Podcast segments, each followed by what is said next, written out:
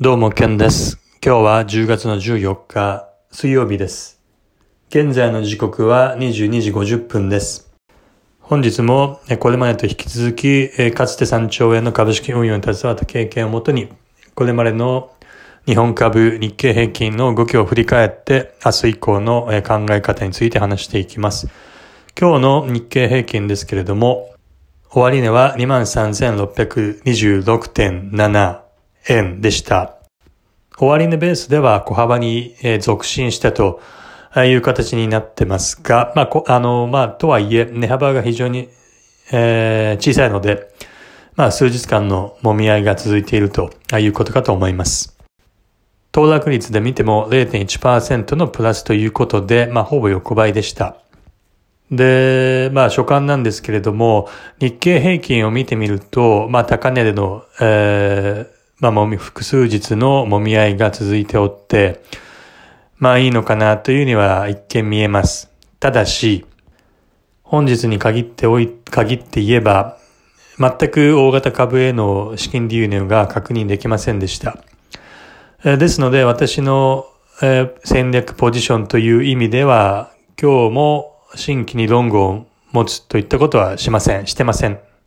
やはり大型株へのえ資金流入がないと、まあ、リスクを取るということはできないというふうに考えています。まあ、日経平均の冷やしの現物チャートだけを見ると、まあいい感じではあるんですが、例えば大型株という意味では、まあそれを、まあある種、えー確認することができる、まあ指標、つまりトピックスといったものがありますけれども、日経平均に対してトピックスですね。えー日本の、ね、企業の、まあ、あれですね、あの、時価総額に応じて、それを過重平均して合成された指数がトピックスなんですけれども、まあ、それぞれの、えー225銘柄の、えー株価の、単純平均である日経平均と比べれば、まあ、より、その、まあ、時価総額ベースのですね、あの、まあ、値動きといったものを、まあ、資源するような指数がトピックスというものでありまして、まあ、個人投資家などは、私もここで主に話していますけれども、日経平均を中心に見てます。メディアとかでも、まあ、例えば NHK といったような、まあ、普通の、まあ、ニュース、もしくは経済ニュースでは、日経平均の方が TOPIX よりも日経平均を中心に、語られることが多いわけであります。ただ一方で、機関投資家といったような、えーと市場でご飯を食べているような人たちというのは TOPIX を、主に使ってます。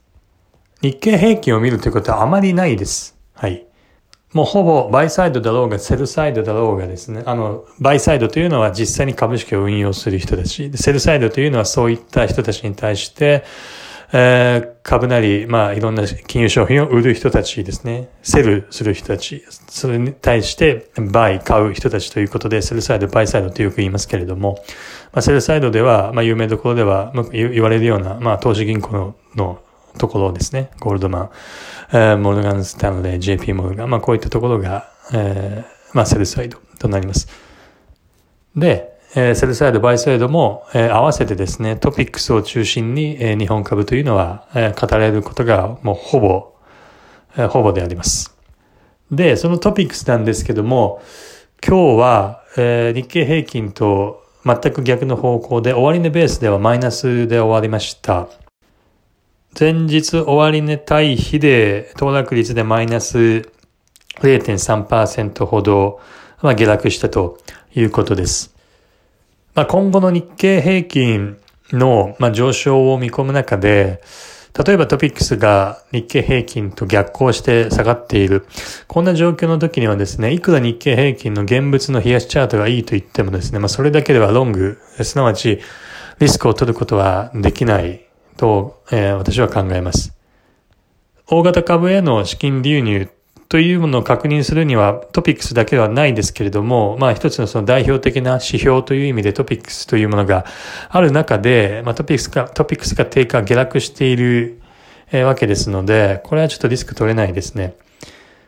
あの、まあ本格的に日本株が上昇していくんだっっていう時においては、日経平均、トピックス関係なく、もう全て上がってきますから、こういったように波行性が出てしまう時というのは、まあ、非常に微妙かなと思います。まあ、ですので、まあ、結論としては、まあ、今日はロングしてませんということと、えー、ただし日経平均の現物冷やしチャートを見ると、まあ、まずまずの、え、形になってますので、明日以降も、まあ、あまり大きな期待はせずにですね、まあ、半々ぐらいの、あの、まあ、上昇と調整を半々ぐらいの見方まで落ち着いた見方にして、明日もちょっと様子を見るというふうに、えー、現状、えー、考えてます。で、今日の海外の、ね、先物手口を見ると、ずっと足元1週間ぐらい買い越しが続いていたゴールドマンが今日売り越しになっていることが確認されました。まあ、ゴールドマンだけを見てればいいわけではありませんけども、まあ、大きな主要プレイヤーの一つであって、で、日経平均ないしは日本株が全体がこう上がったり下がったり、まあトレンドが出てる時というのは、彼らの、売り、あるいは買いの、え先物のですね、買い越し、売り越しの基調が継続するという特徴が、まあ過去を振り返っても多くありますので、まあやはりそれは注目に値するわけなんですが、まあ今日はそのゴールドマンの、えー、先物手口は売り越しだったということで、まあ、トピックスと日経平均がこう波行性を見て、見せている。それぞれが逆行した動きを見せておって、かつ、ゴールドマンの先物が売り越しになり、そして、えー、ずっと続いてて買い越しが止まっていると